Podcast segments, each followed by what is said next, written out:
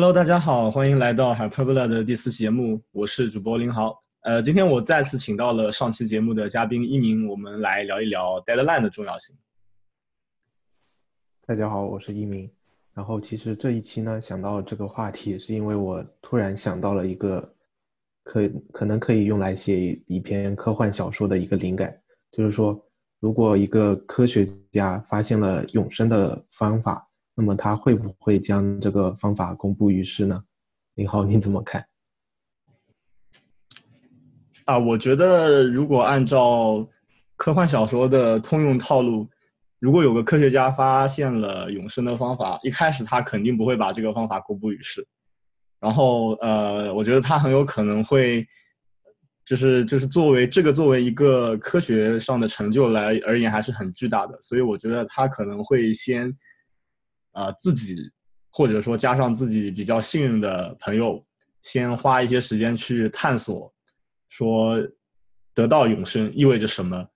然后我猜可能会因为一些意外事故导致这个永生的方法被广而告之，从而导致全世界范围内的呃一些变动吧，我猜。嗯，觉得。然后其实我也是类似的想法，然后就是慢慢的想到，如果。这个方法被公布于世了，然后全人类都能够使用这种方法，然后得到永生的话，那么这个社会会变成怎么样？就其实好像有类似的假设的科幻也有很多吧。就比方说，阿西莫夫有一篇《永恒的终结》，就是说如果有时间旅行的技术，然后这一假设，然后全人类都获得了这一技术的话，会怎么样之类的。呃，我也看过阿西莫夫的那本小说，呃，然后我没记错的话，呃，大刘在拿奖的时候，在一次获奖感言里面也提到了这个小说，嗯，然后其实其实我觉得他算是一个比较合理的，呃，就是从他这个假设出发吧那本小说讲的后面的故事的发展还算是比较合理的，然后他，我个人觉得他也是。呃，表达了对于这样一种假设下面，呃，人类会怎样发展，一个比较合理的一个推测吧。对，但所以，但是就我觉得觉得这本小说，就是后面具体的情节，可能还是就是有兴趣的听众大家自己去看一下会比较好。对，嗯，那我们就把链接放在 show notes 里，然后现在回到我那个想法吧，就是如果全人类。都有了无限的寿命的话，那我其实觉得最后的一个结果就是，大家都因为人的天性是懒惰的嘛，然后因为有了无限的寿命，就可以，呃，无限的把手上要做的事情给推迟，然后所以最后人类的社会就会停滞不前，就不再发展了，然后最后可能就因为一次大的灾难啊或者之类的，就人类社社会就此灭亡。嗯，我觉得这是很有可能的。不过，我觉得我们要呃先讲清楚一个东西，就是说我们这里说的无限寿命，我想指的应该是说，呃，假设没有出现意外的话，你作为一个生物个体不会有衰老这么一个过程。也就是说，只要你一直吃饭、一直睡觉，你就能永远的活下去。但是如果你被车撞了，你被枪打了，还是会死，对吧？嗯，对的。我想是的，当然，如果就是被枪打了也不死，那可能就是另一种假设，又可以拿出来讨论了。呃，对，没错，就是我我刚才就在想嘛，我就想现在现实中的情况是，呃，每个人就是在现在的医疗水平下，每个人都知道自己，呃，比如说我在二十岁的时候就知道，八十年以后我有百分之九十九点很多九的概率会死，但是。就是如果从这样一个状态转移到一个说，只要有能量摄入，然后不发生意外就不会死的这么一个状态，然后我我我个人会觉得，如果社会进入了这样一个状态，那个时候大家应该会狂热的追求说降低，就是再进一步的继续去降低，呃，因为意外呃因为意外而死亡的概率。然后这个我觉得就是一个非常应该会是一个非常疯狂的时代，而且应该也挺适合写科幻小说的。但是如果真的说，人类真的到达了一个说那种呃真正意义上的不朽，也就是说不需要能量，或者说发生了各种呃就是物理上的意外也都能存活下来的，那我就觉得挺难去想象会是一个怎么样的样子。嗯，是啊，因为我们现在好像连就是第一个假设都很难实现的样子。但是如果真的那个假设实现的话，我觉得可能人就会失去对寿命的概念吧，因为就不再衰老了嘛。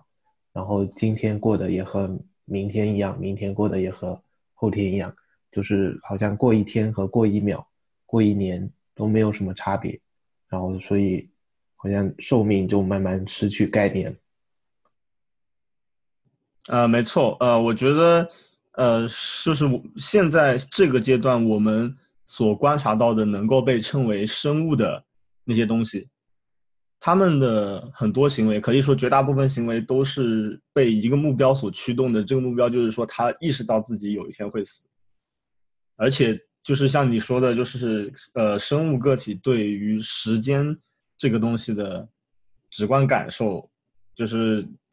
跟自己就是除了说我们每天看着这个钟表说过了多久时间，然后看日历，日子一天一天过去以外，自己自己的身体的衰老也是一个重要的指标。但是如果说你就不会衰老了，你首先第一个是那个丧失的可能的确就是对于时间流逝的概念。然后这个时候对你来说，呃，过去一天跟一年跟一万年又有什么区别呢？然后就是，就像你说的“明日复明日，明日何其多”，就就是觉得什么事情都做不了，做不完成。对，其实好像如果把时间换一换，如果你拥有，比方说用不完的钱，就是用不完的资源，好像就是有了无限的一个东西以后，然后这个东西它的度量的属性就会失去了意义，然后我们就不能再拿，比方说时间或者钱来衡量。一件事情它有多少价值，或者需要多少的 efforts 去做之类的，就它的度量的属性好像就失去了意义。嗯嗯，哎，这这就说到这个，我就在想，如果说假设一个人有无限的金钱，或者说无限的别的什么资源，他会做什么？我觉得这也是一个很有意思的科幻小说的题目。我我不知道你有没有看过类似的，呃，就是。这种题材的作品，我一时半会好像想不起来。对，我觉得是有的，但是一时也举不出来什么例子。如果没有的话，说不定可能听众里有兴趣的，你们可以去写一篇。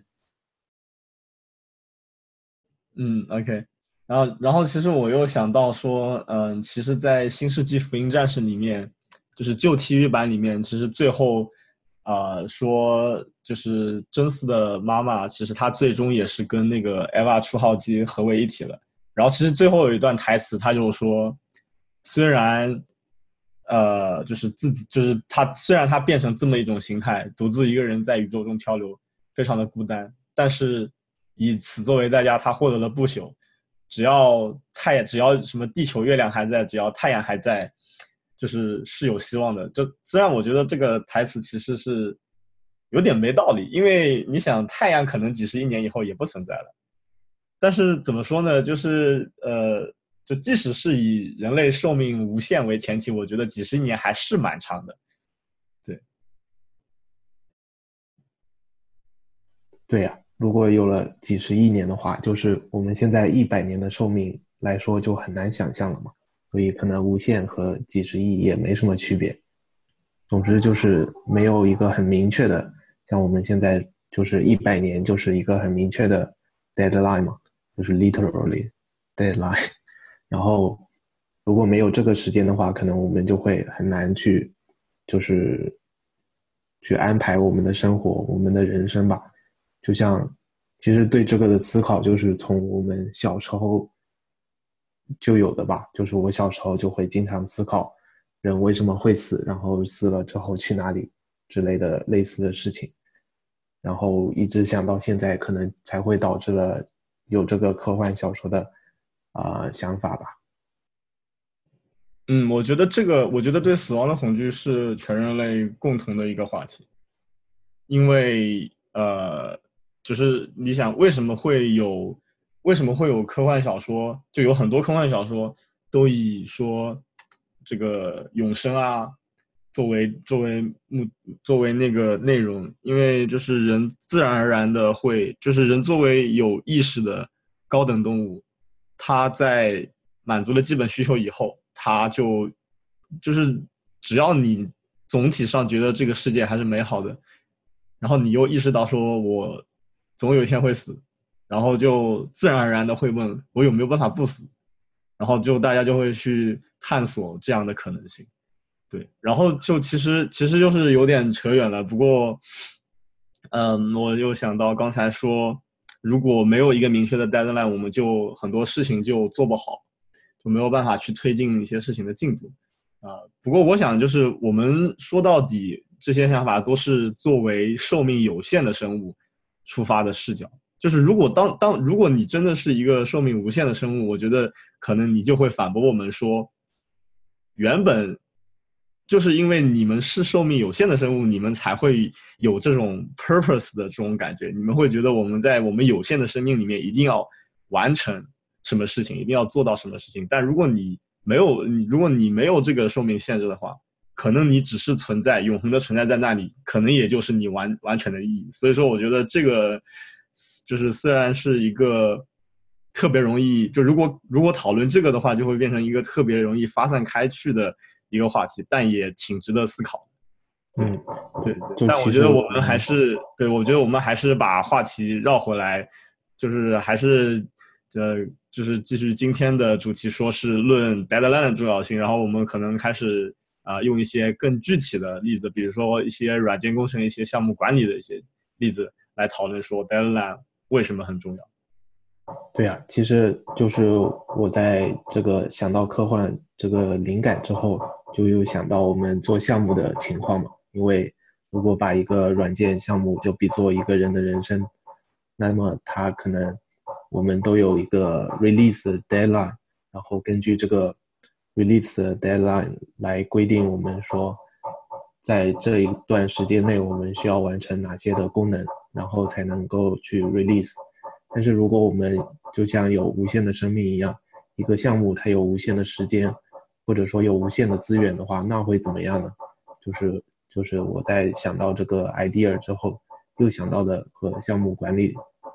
相关的一件事情嘛，就是。嗯，那其实其实我觉得就是，呃，我们可能平时很难遇到那种说，呃，一个项目的 deadline 无限这种情况。就首先是没有无限这种情况的，然后其次就是说，呃，一个项目的 deadline 离开始做这个项目的时间中间还隔了很久，也是一种比较奢侈的情况。因为其实我们大部分时候都是在试图去赶一个非常紧的 deadline。对，所以我不知道一鸣有没有什么具体的例子能够来说明一下这个情况。嗯，但其实我觉得比较长的代练案还是有的吧，就是经常有公司会有说，我做一一个一年的项目，或者说一两年的项目，这样子以年为计算的话，对一个个人来说还是比较长的一个范围。至于说具体的例子的话，可能就是刚好我最近在做的一个很小的一个项目。它可能就是非常简单吧，其实，就是说目标是给一个公司做一个主页，然后他们能够用于宣传他们的产品啊，宣传他们的公司。但是呢，一开始的时候只有一个比较模糊的 deadline，就是说四月初或者五月底，然后他可能中间并不是非常的明确，说几月几号我就需要这个公司的官网就能够被 release，然后。因为没有这个很明确的 deadline 呢，然后我们在项目管理的时候就没有很好的把它根据 deadline 来把一个这么虽然说它是一个很小的项目，但是真正的去切分的话，还是没有去很好的把它切分好，然后导致我们在前期的时候呢，都花了很多时间，就是可能说大部分的时间吧去做 design 啊，就是整个的 UI 的设计。然后再去把 front end 给写好，最后呢，只剩两个星期了才够，才开始 back end 的工作，然后就导致了最后很或急或料的去完成这个项目。嗯，我觉得其实在这个例子里面，呃，deadline 出问题的地方在两个，一个是像你说的，整个项目没有一个明确的 deadline，然后这个事实就是导致了我们更容易的去，呃，更容易的去做出一些就不合理的时间分配和比如说 timeline 的制定，这是一个，另一个就是另一个可能。跟这个项目管理的关系更大一点，因为就就是说，你理论上好的项目管理是应该把这个项目，就不管它 deadline 有多长，应该把它就是切成几个阶段，然后每个阶段有明确的 deadline。对我觉得可能是在这两个层面上都没做的不是很好，才导致了现在这个情况。对，然后可能贯穿始终的一个点就是都没有明确的 deadline 嘛，就是因为像我们后端。和前端 developer 在做工作的时候就没有把 deadline 给明确出来，然后这样的话可能就会因为人都会有拖延的习惯嘛，或者说这种不好的东西，然后就会拖一天拖一天之之类的，然后到后面 deadline 逐渐近了，然后越来越明确了，才会说哦，我还有这么多东西没做，才会去考虑怎么去把它切分好啊。然后一步一步的去做，但是前面的话就因为 deadline 好像还很远的样子，还有一两个月吧，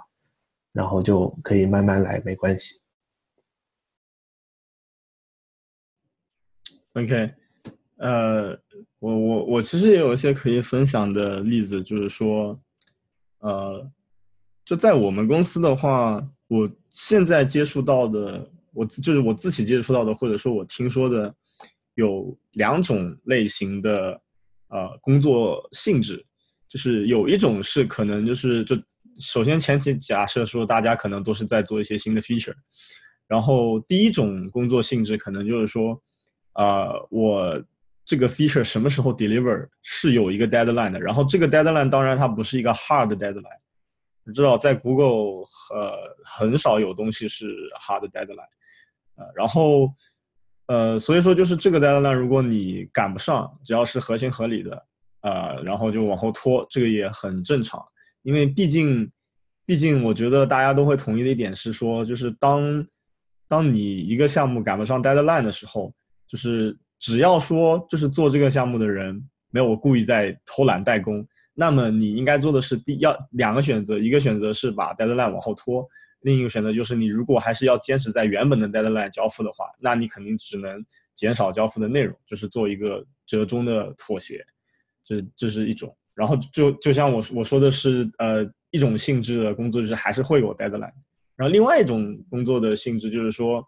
啊，就像我认识的一个朋友，他们在做一个啊一个对内对外都都都在备用的一个产品，然后他们呢就是几乎没有什么 deadline。也就是说，他们全组人的工作驱动力都是说啊，我要给我们这个产品加一些新的、很酷的、很有用的 feature。但是说，就具体这些 feature 什么时候上线，因为我们从来没有向 customer 承诺过说，哎，我们在呃，比如说下个月几号之前会给你上线一个新 feature 这样的，就是他们从来不干这些这样的事情，所以说他们就没有 deadline。对，然后，然后其实我我会比较好奇的，就是我会觉得这两种性质的工作都有利有弊吧。我自己做的是更接近第一种，然后最近其实也在为类似的事情烦恼，就是出现了一些啊没有预料到的灾难。对，然后但是就是我我在我在觉得第我在吐槽说第一种工作性质不好的地方，又会想，像你这种第二种工作性质又是什么驱使得什么东西在驱动说？我这个产品还能够不断的改进，不断的推出新的 feature 呢？如果说，呃，所有的 feature 都没有 deadline 的话，那如何保证大家都不代工呢？是是不是说仅仅只靠，呃，就是这个晋升的驱动力，还有没有进有有没有有有没有升值的驱动力以外的东西能够保证说我没有 deadline 的前提下，我还能够不断的有产出呢？我不知道一鸣怎么看？对呀。就是我在听你第二第二种情况的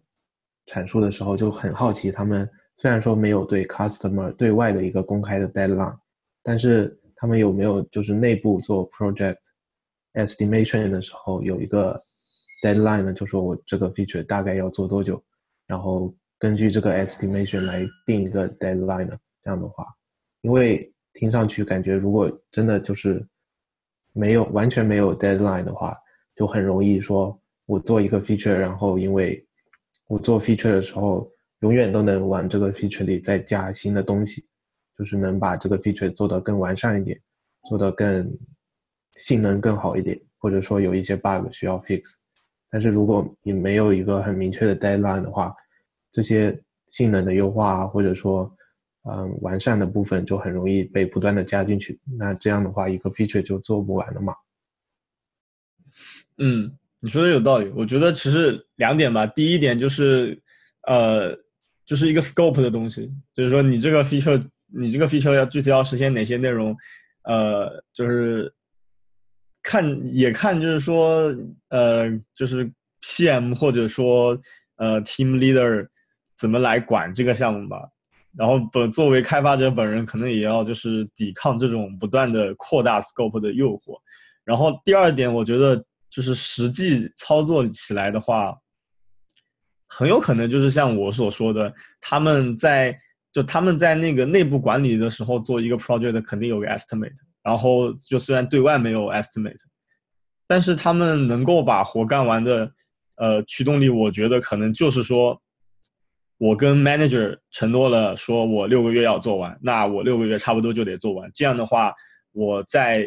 审核的时候，manager 就会觉得我能力 OK。这样的话，我就可以稳步的。就是在我这个职业，就是就是升升职的道路上稳步的前进，对。而且其实我就如果说像这种，呃，这种文化底下会有一些就是很滑的人，很划水的人，我觉得也不意外，对。很划水就是指给的 estimation 比较长，然后可以慢慢悠悠的去做吗？我觉得是的，而且就是像我提到，因为这是我一个朋友所在的组，然后他跟我提到他们组的确是有这样的人。但我其实觉得这就牵扯到另一个很复杂的话题，就是 estimation 嘛。但是我个人做 estimation 的话，感觉就其实有时候也不是特别卡的特别紧，就是我也在可能类似的没有这种 hard deadline 的项目里工作过嘛。然后我的经验就是。如果一旦给了一个卡的很紧的 deadline，那么 PM 或者说 team leader 就会下一次的时候就会 push 你，在做类似的 feature 的时候，把 estimation 缩得更短一点。这样的话，如果你一开始就卡的自己很紧的话，在下一次的话就会很尴尬，因为就会缩得越来越短，然后就会慢慢的就会压力很大之类的。啊，我觉得说的很对，我觉得其实。这个东西就是从一个 individual 的呃工程师出发，其实更重要的是，就是重要的不是说，呃，他的产出真到底有多少，就这个也很重要。但是另外一个很重要的是说，别人对他的期待有多高。就是像你说的，如果你第一次做 project 的时候，你给了一个比较紧的 estimate，然后你的确 deliver 了，那这样人家别人对你的。期期望就会特别高，然后你之后就越来越难继续去这个呃维持或者说超越这个程度的期望，然后可能就你也会开始抱怨说，呃，就是我就是你你卡的比较紧，你你 estimate 如果卡的比较紧，然后中间万一出了一些意外，那你如果还要按时做完，那意味着你只能加班。然后加班这个事情就是一个不太可持续的一种做法，然后你到之后就会开始抱怨说这个组的 work-life balance 为什么这么差之类之类的。对我，但我觉得其实其实就像就是我虽然我们一开始是在聊 deadline，但是像聊到后来说怎么 estimate，怎么做 estimation 啊，然后说这种怎么维护维持就正确的维持这个别人对你的 expectation 啊，其实这些话题是。呃，还可以聊好几期，我觉得这是软工里面比较有意思的，而且比较难讲清楚的话题。对啊，因为他们都是息息相关的嘛。然后，我觉得另外比较有意思的话题就是 scope 的概念，就是因为可能 scope 就是一个 project 它里面放多少东西，然后一个 sprint 里我们要做多少东西。也是一个很有意思的话题。然后我觉得 deadline 的话，可能和它息息相关的一个原因就是 deadline 其实是我们 scope 的一个 input 吧。有了 deadline 的话，我们才能根据 deadline 和我们的目标，然后来去做切分，然后将目标拆分之后，设置好了 scope，才能慢慢的一步一步，一个脚步一个脚步的去把这个 feature 给 deliver。然后另外的话，就可能不单单是做项目力吧，就是在 code review 的时候啊，也是很需要注重 scope 的。就是 code review 其实可以理解为，它有一个明确的 deadline，可能说明天之前你就要把这个 PR 给 review 好，然后又有一个明确的目标了，就是要把这个 PR 给 review 了，merge merge 进 master 或者之类的。然后在 code review 里，我经常碰到的情况就是，嗯，在这个作者提出这个 PR 的时候，他有一个 change set 嘛。然后，但是我又看到这个 change set 之外的一些东西，然后就有时候忍不住去评论一下，但是去往往这些评论都不会有什么好的结果，因为它其实是在这个 PR 的 scope 之外的。然后我们再去讨论它的话，一个就是 author，就是作者他提这个 PR 的人，他会很 confused，然后也不知道如何回复你，然后讨论的时候就经常牛头不对。马嘴啊之类的，然后最后还不如再新开一个医术去解决这个看到的问题。啊，其实我有一点没听明白的是说，啊，你说在一个 pull request 里面，呃，会有一些 scope 以外的 change，这个指的是什么意思？也不是说 scope 以外的 change，就是。在它的 change 的 scope 以外看到的可以改进的地方，就比方说它改了这个函数的 body，但是看到这个函数的名字可能需要改一改之类的。哦哦哦！我明白了。对我，我觉得那个像你说的那个 deadline 是做 scope 的一个 input，这个的确很有道理。而且其实 deadline 还有一个作用就是说。当你把 deadline 定下来以后，把 scope 定下来以后，你才能确定说，呃，你要多少资源才能达到这个目标。那比如说，同样一个活，如果是六个月的 deadline，就我我我觉得可能就也也讲讲一个，就是在比较大的公司，或者说也不需要很大公司，就是有 intern 的有 intern 的公司，就很容易发生的一种状况，就是说。当有那种优先级不是很高的项目的时候，然后大家就是会倾向于说把这个项目先留着，然后等 intern 来了，是吧？intern 来做这个东西，然后就其实说就是开玩笑讲，就是让 intern 来干苦活，对。但是就是就是我之前跟另外一个朋友聊，他就是说，一般而言，一个一个在公司待了一两年的。呃，产出能力比较正常的工程师，两个礼拜就是全职两个礼拜能做完的一个 project，一般就是这个这个大小的 project，一般就是比较适合一个刚从学校出来的 intern，就是一个暑假可能两到三个月去做的这么一个大小。然后其实你就想，这个就蕴含着一件事情，说如果同样一个 project，它的 deadline 是两周，那我就得让一个。呃，有能力的 engineer 来做。然后，如果说这个东西 deadline 没有，就是什么随便什么时候做都无所谓，或者说我做三四个月都无所谓，那我就知道我可以把这个东西交给 intern 来做。然后，或或者说我可以把这个东西交给两个就是刚来的，就是新新人 engineer 来做，让他们学习一下。就就这个就是说，你就就是说什么项目让谁来做，因为你。你光做项目，你做项目不不见得说就是唯一的目的是为了把项目做完，你也可能有比如说教育新人工程师的这这么一个目的之类的。所以说就是本质上是一个资源统筹配置的一个问题。然后这个东西你在没有 deadline、没有明确 deadline 的前提下，你是很难做的。嗯，对，所以我觉得 deadline 真的就是或者说时间的上面的管理，就是对项目的管理来说是一个很重要的 input 嘛。只有就是有了这个 input，然后通过一一系列的计算，才能说